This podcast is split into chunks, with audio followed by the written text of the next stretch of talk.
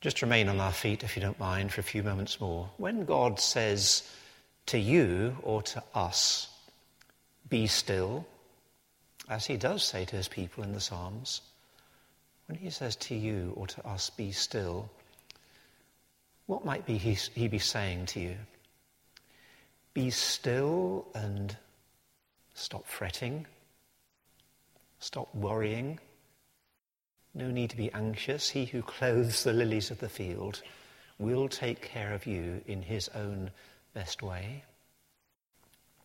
When he says, be still to you, is it stop your arguments, stop your protests, stop your excuses, be quiet, stop talking and listen?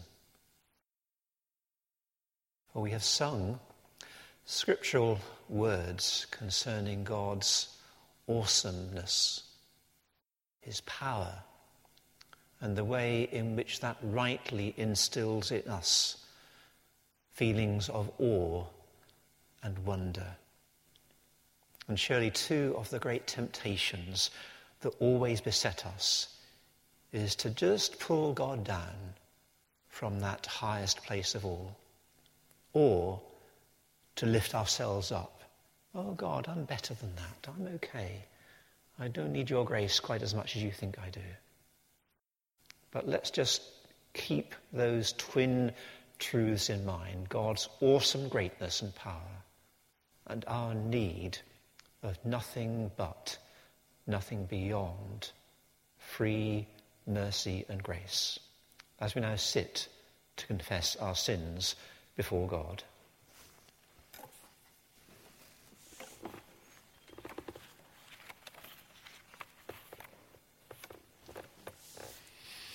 The words of the confession I inv- invite you to share with me. Um, it's quite a brief one, and so I'd like to take it fairly slowly and thoughtfully. So I think you can see all of the words on the screen, so I invite you first of all just to look at what we'll be saying together. There may well be things, thoughts, words, and actions that we either done or failed to do in recent days that we need to, to confess before God. But are there not also attitudes and dispositions, sometimes deep rooted and long standing, reaching far back in time to when perhaps we were much younger, that we also need to be open to God about? And to invite his cleansing and forgiveness.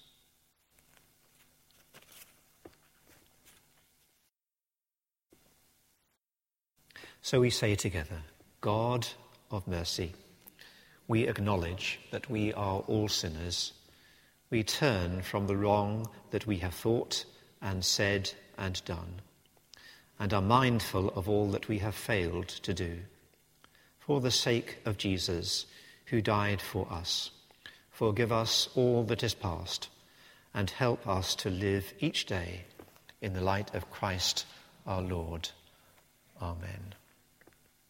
May God our Father forgive us our sins and bring us to the eternal joy of his kingdom where dust and ashes have no dominion. Amen.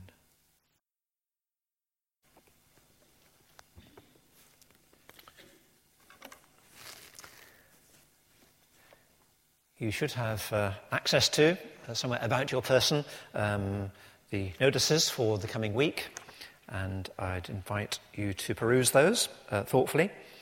Uh, something I've been particularly asked to underline is uh, the invitation for any of you who may feel able to, from time to time, either read from the Bible or lead prayers uh, during our services, then please consider whether you'd be interested in that. And there's a sign up sheet in the meeting place um, at, uh, at the back of the church.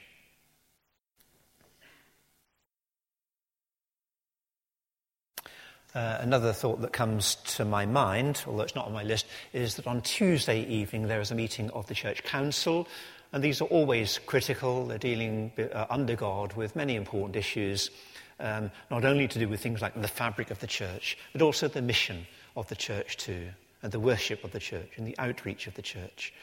Um, and uh, so there's always an opportunity uh, these days uh, for prayer during the time of that meeting. And so, therefore, on Tuesday evening from 7.30 onwards, the Hind Chapel over here on your right will be open for prayer and access is via, through, is via the side door uh, just over there. But speaking of readers and prayers, we'll now have a reading from the Bible as um, Liz, pardon me, uh, brings it to us. Thank you.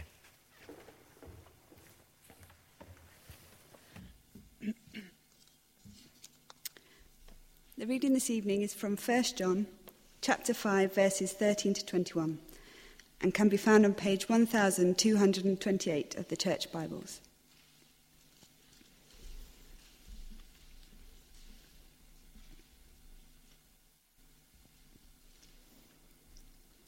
I write these things to you who believe in the name of the Son of God, so that you may know that you have eternal life.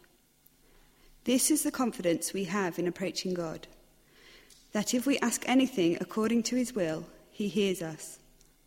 And if we know that he hears us, whatever we ask, we know that we have what we have asked of him. If anyone sees his brother commit a sin that does not lead to death, he should pray, and God will give him life.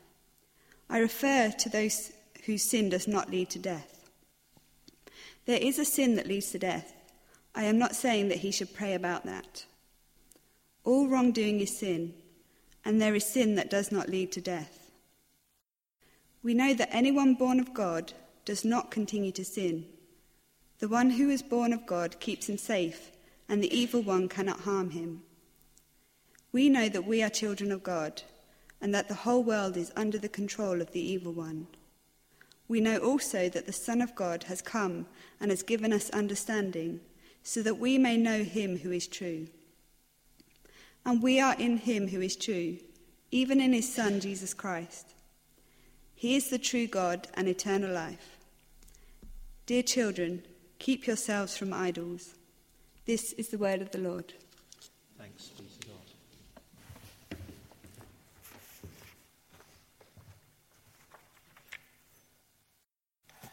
And as I seek to open that scripture for us, uh, let's just bow our heads once more in prayer. Loving Father, we are your children. We count it as our greatest joy and privilege to be called such. And as our Father, you will give us only good things. And we pray now that you would give us good things from your word and that we might receive them, these words, as your gift to us to teach, if necessary, to rebuke, and to also encourage us as we walk with Jesus. Amen.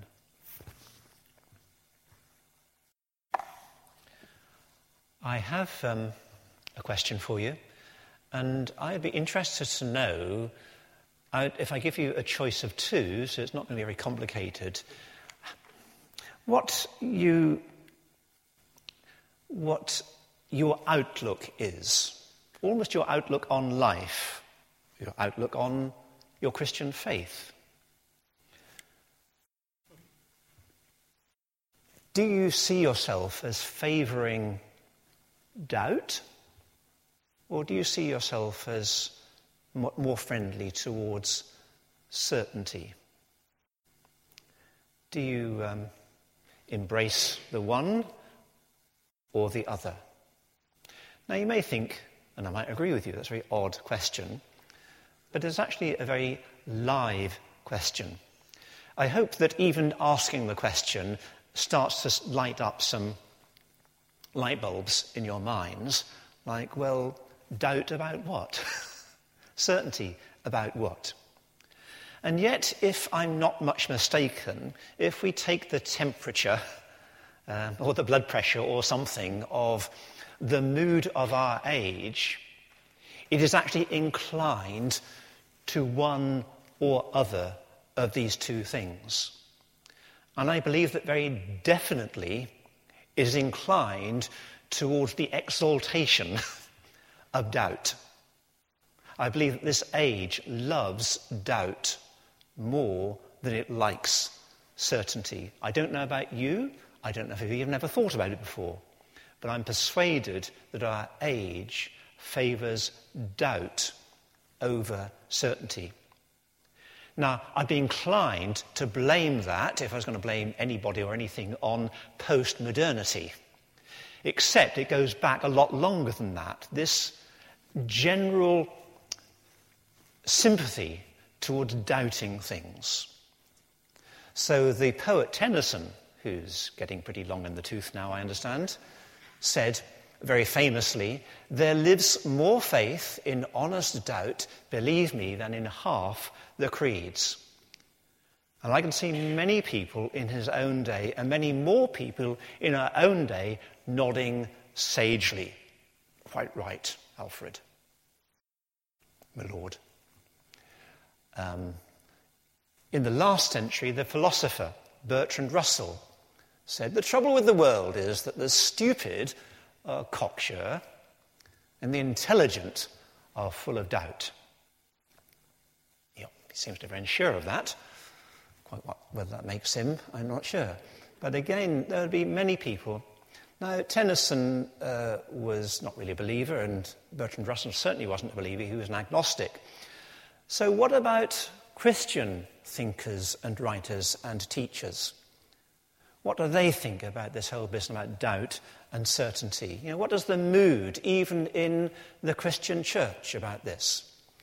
Well, here's a quite well known Christian writer called Brian McLaren, who urges us to drop any affair you may have with certainty, proof, argument, and replace it with dialogue, conversation, intrigue, and search. Only last year, a book came out by another Christian writer called Peter Enns entitled The Sin of Certainty. So you can see there's a big push, including within the Christian church, by influential and thoughtful Christian teachers to say certainty is a nasty, ugly thing. What we like much better is a whole pile of doubt. Now, what are we going to make of this, um, this adore, adoring attitude to doubt, both outside and inside the Christian church? Actually, no. I don't think it is complete nonsense. I think it's I think I agree with people like Brian McLaren and Peter Enns and many others that as Christians we owe it to our Lord and to one another to be honest about the doubts that we do have from time to time and not to pretend that things are just wonderfully smooth and running along very nicely and with a great deal of certainty when they aren't. It's difficult in particular for Christians who are in public office, Christian ministers and pastors, to admit that they might have some doubts from time to time. They're running through a difficult period, a doubting period in their own lives. They have to sometimes pretend or feel they have, they're expected to pretend. How much more with the rest of us? Isn't it, wouldn't it be wise to be honest with one another and not pretend that things are okay when perhaps they aren't? And in any case, Certainty can be a very ugly thing. If you ever come across a Christian who thinks that he, and they're usually men, knows everything, um, is a pretty ugly uh, and arrogant point of view uh, to have. Um, I think that within a few weeks of uh, becoming a Christian at the age of 19, I knew everything, but I'm not young enough to, know, to know everything now. I knew exactly how the world began. I knew exactly how the world would finish. I knew pretty much what, what happened in between as well. Um, but um, as I say, I'm not young enough to know everything anymore. And uh, so, uh, and the Bible tells us about doubt as well. Um, there are, of the 66 books of the Bible, there are two and a bit that really go on and on, deeply and profoundly, about doubt. I wonder if you. get you to think for a second about what those two and a book might, bits, uh, books might be. Well, I'll tell you the book of Job, the book of Ecclesiastes, thank you, Anne got it, well done, and go on then, some of the Psalms. Some of the, well done, okay, yeah. Okay, so the Bible allows us to read about deep, prolonged, profound doubt in those. But, as I said, there's 66 books in the Bible, and that is not the predominant note of the Bible. Is to pro- the Bible does not promote doubt. If we just um, so I'm getting to the point now with you where I'm asking the question is chronic doubt, the kind of way we've seen it placarded and advertised earlier, is such chronic doubt about doubt is good and certainty bad, so always such a good thing? And from the scriptural point of view, I think the answer has to be no. But before we go to scripture, uh, just uh, one note about this whole thing as, as it regards our society as a whole is a well known fact that prescriptions for antidepressants have doubled over the past 10 years. And there's probably many reasons for that, which I won't go into now. But one of the reasons may well be this, and I was interested in this comment from Marjorie Wallace, who represents the mental health charity SANE, who says, in relation to that statistic, it seems that more and more people are feeling unsafe and uncertain due to factors that include social and political change, the impact of social media, and fragmentation of relationships. Notice that phrase. They're feeling unsafe and uncertain. I'm convinced she's right. It's only part of the reason of that statistic, um, but I think as far as it goes, she is dead right. We're leaving a great deal of personal and interpersonal instability, making for people, many people in our society and culture feeling unsafe and uncertain. So, Scripture, then, as we've noted already, talks about doubt, but it does not parade doubt as, in its own way, a good thing. After all, the first doubter in the Bible was a serpent who asked, Did God really say? Another doubter was, Genesis, was Abraham, who knew that he was too old and his wife Sarah was too old to bear children. So even though God had promised a son to them, he laughed and said, Will a son be born to a man a hundred years old? he just laughed at God. He doubted. It was not a good thing, but a real thing. And it's good that we know about it. John the Baptist saw his life and his ministry falling apart, thrown into prison. And from prison, he sends somebody to Jesus saying, Are you the one that we've been expecting? Or should we be looking for somebody else? He doubted. He didn't know such a powerful, such a strong man of faith, John the Baptist, but he had his doubts. Then there were those two walking down the road to Emmaus from Jerusalem. They'd seen Jesus crucified, they'd heard that the tomb was empty, but they just couldn't bring themselves to, to even begin to believe that anything might have happened, really uh, supernatural might have happened somebody comes alongside them and start talking about them, about just how forlorn they are and why that might be. And part of what they say to this stranger is, We had hoped. We had hoped that he would redeem Israel. And now, of course, our hopes are shattered. Well, of course, the stranger was the risen Jesus, and, and their hopes were certainly very quickly and drastically re- revived. But they doubted. And then there's doubting Thomas, the, pa- the patron saint of doubters.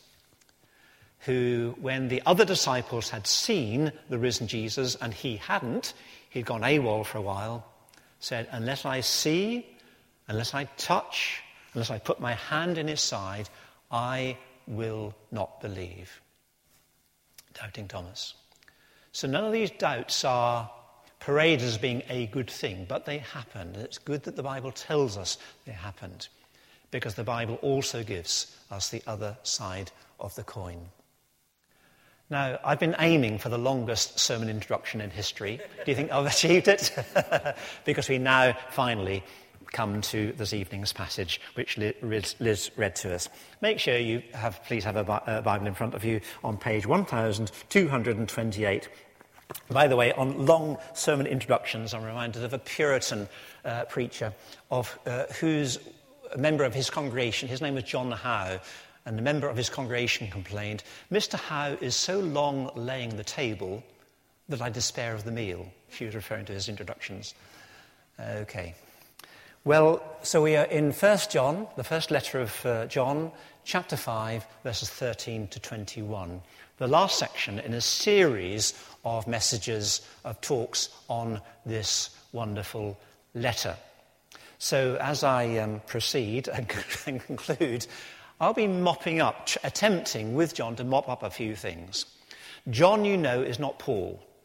Paul, quite a lot of the time, will pursue um, a, a, an, an argument, a discussion, step by step.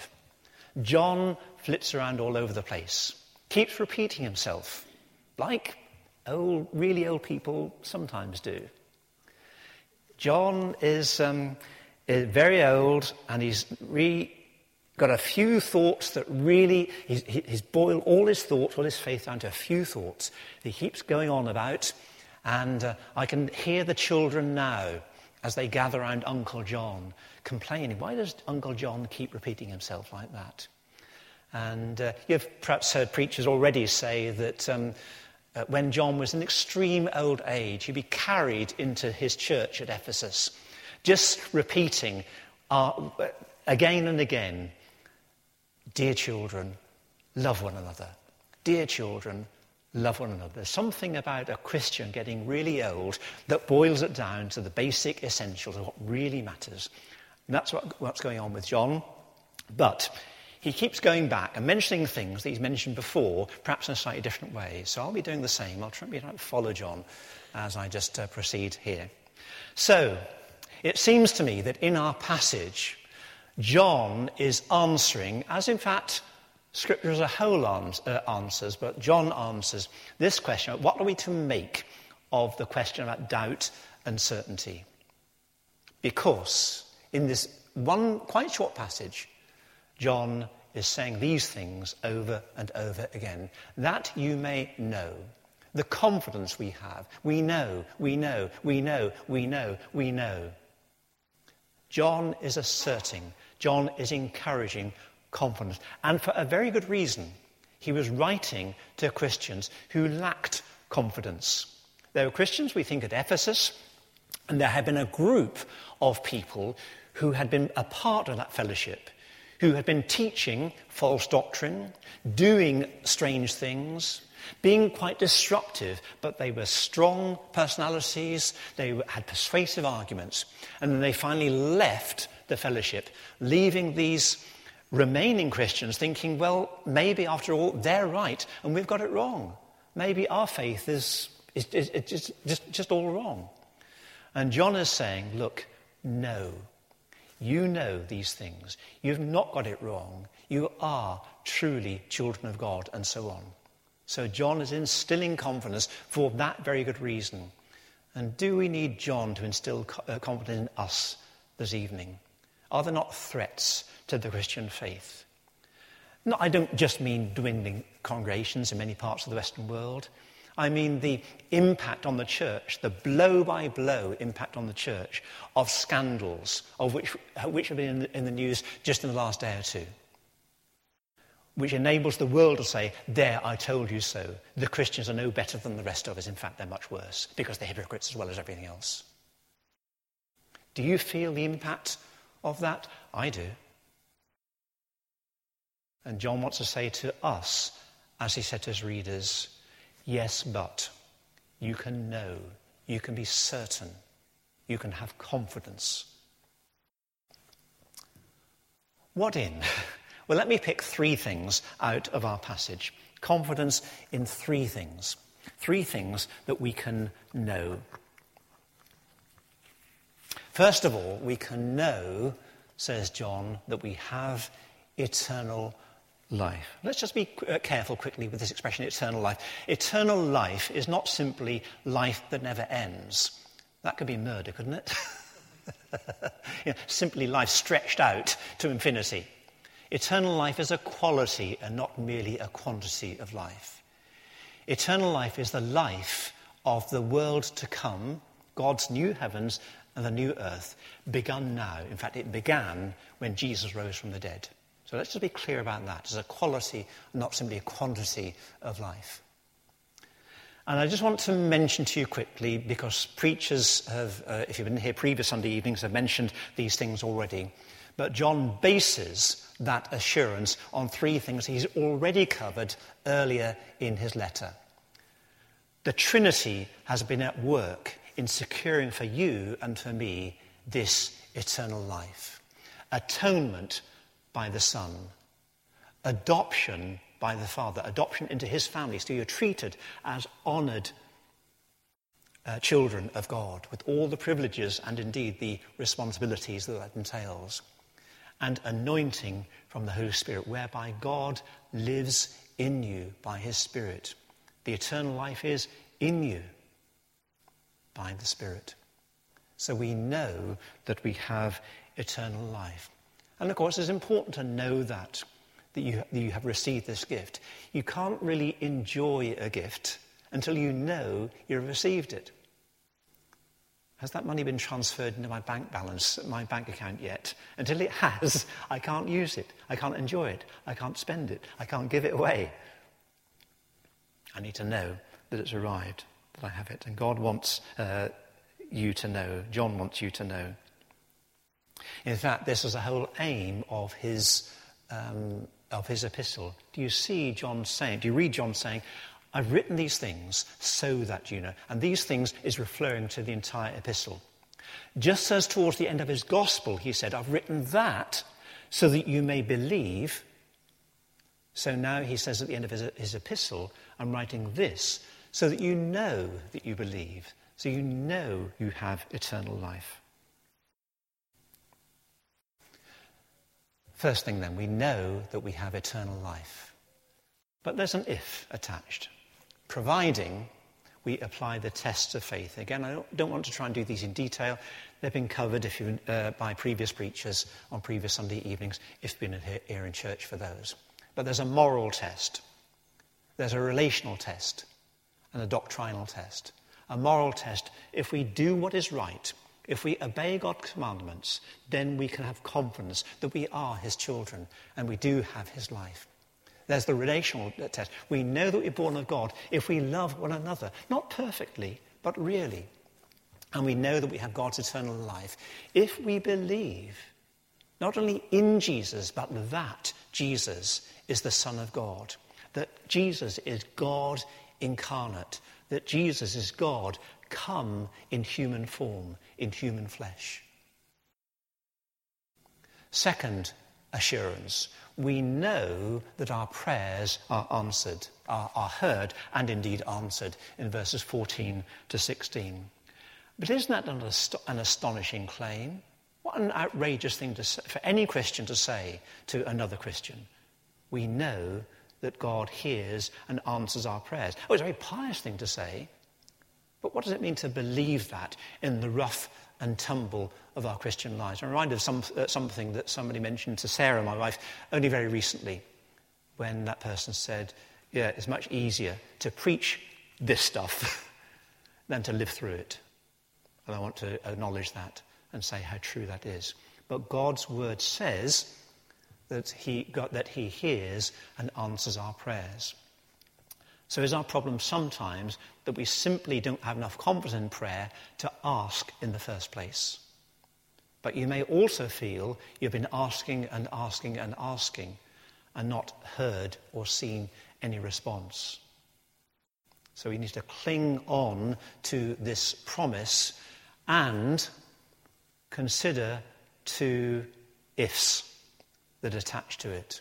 One is a negative one, and the other is a positive one. The first has been covered already by John early in his epistle concerning the if of prayer, that God will hear and answer our prayers if. Chapter 3 and verse 21. If you want to check some of these up, then just glance at them. They're only just, uh, just, only just over the page.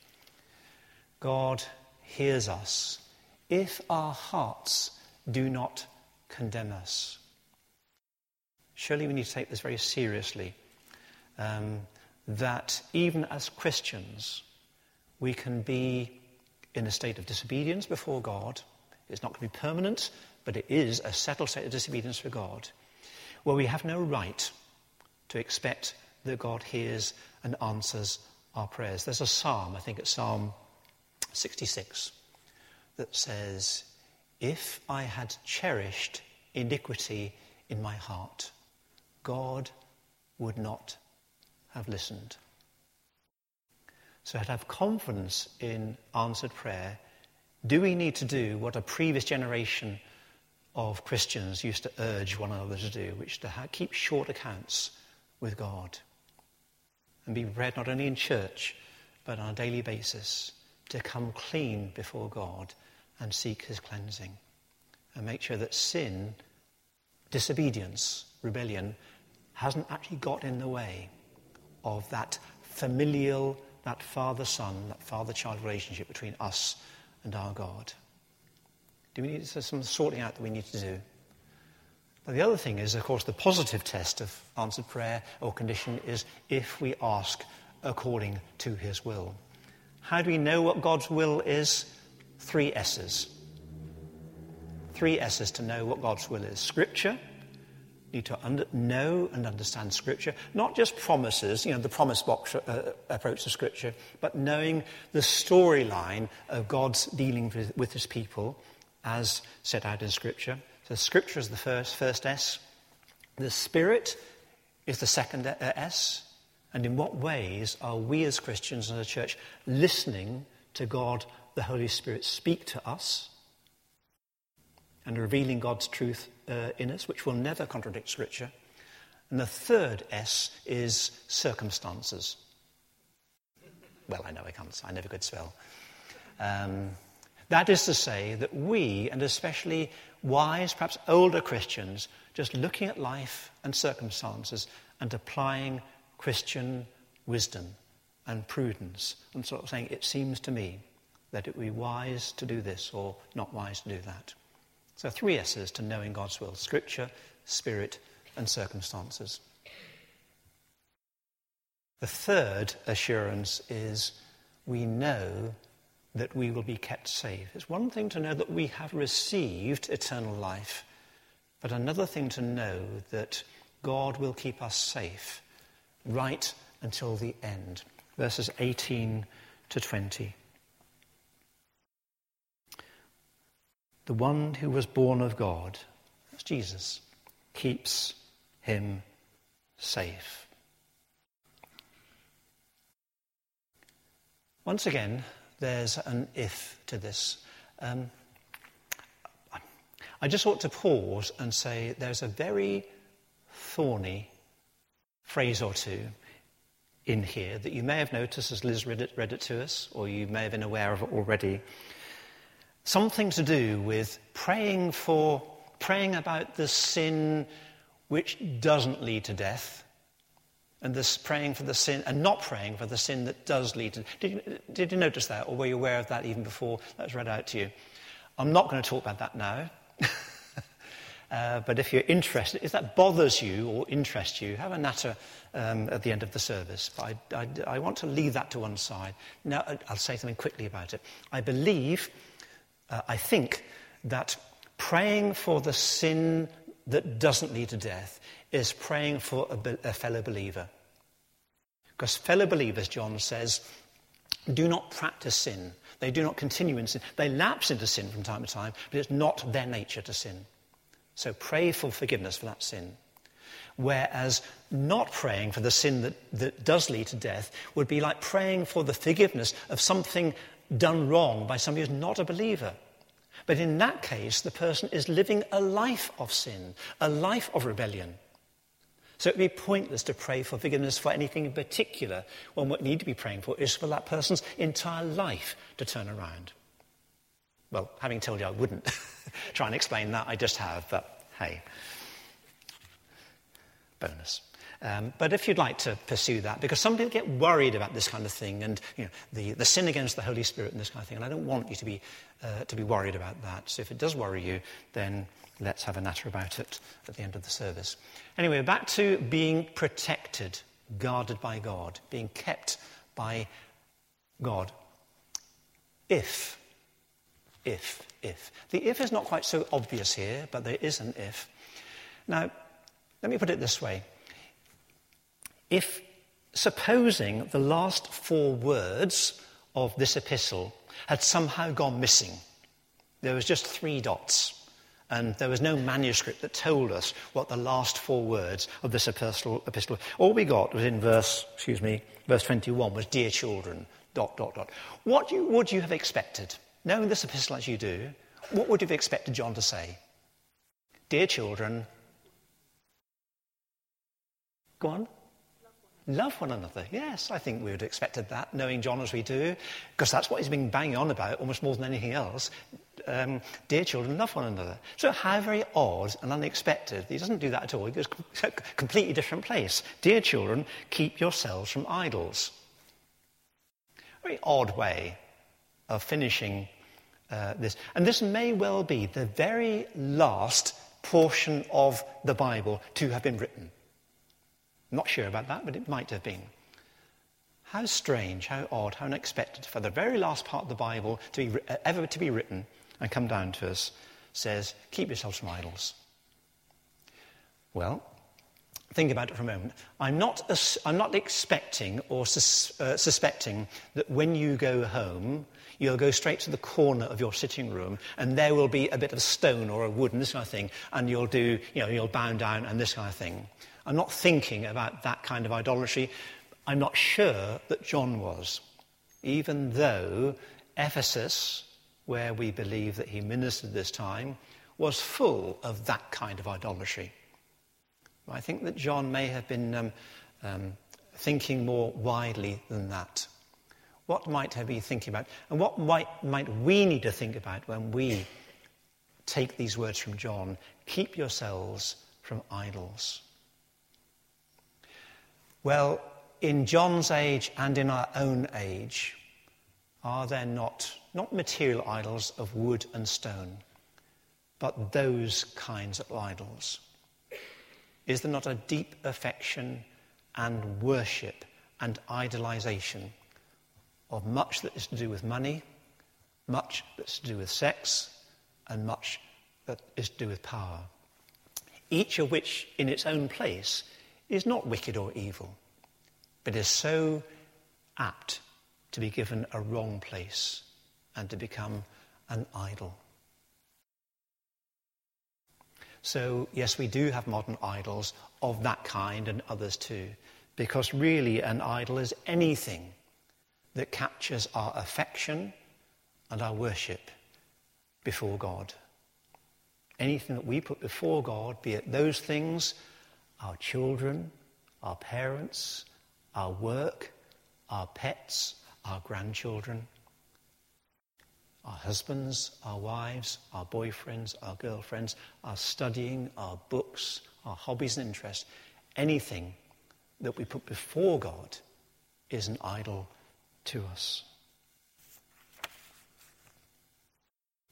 So we might well pray with the old hymn writer William Cowper The dearest idol I have known, whate'er that idol be, help me to tear it from, my, from thy throne and worship only thee. Yes, brothers and sisters, doubt happens, and let's not deny it or pretend that it doesn't. But when doubt happens, and it may be happening in your life right now, let it drive us back to our Heavenly Father who has bestowed on us the gift of eternal life, who does hear and who does answer our prayers, and who has pledged to keep us safe right until the end.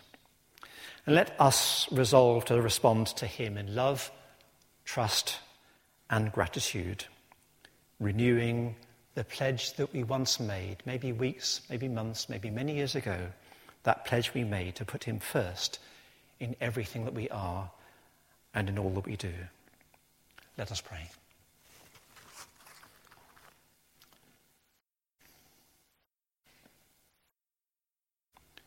Father God, would you give us the right kind of doubt, the right kind of self doubt, not to trust too much in ourselves or the things of this world, but to trust and hope in you. And may we enjoy the right kind of certainty, knowledge of eternal life, knowledge of answered prayer knowledge that we have been kept safe. And may all that we do by way of response be one of utter gratitude, that we love and serve you not because we have to, but because we want to.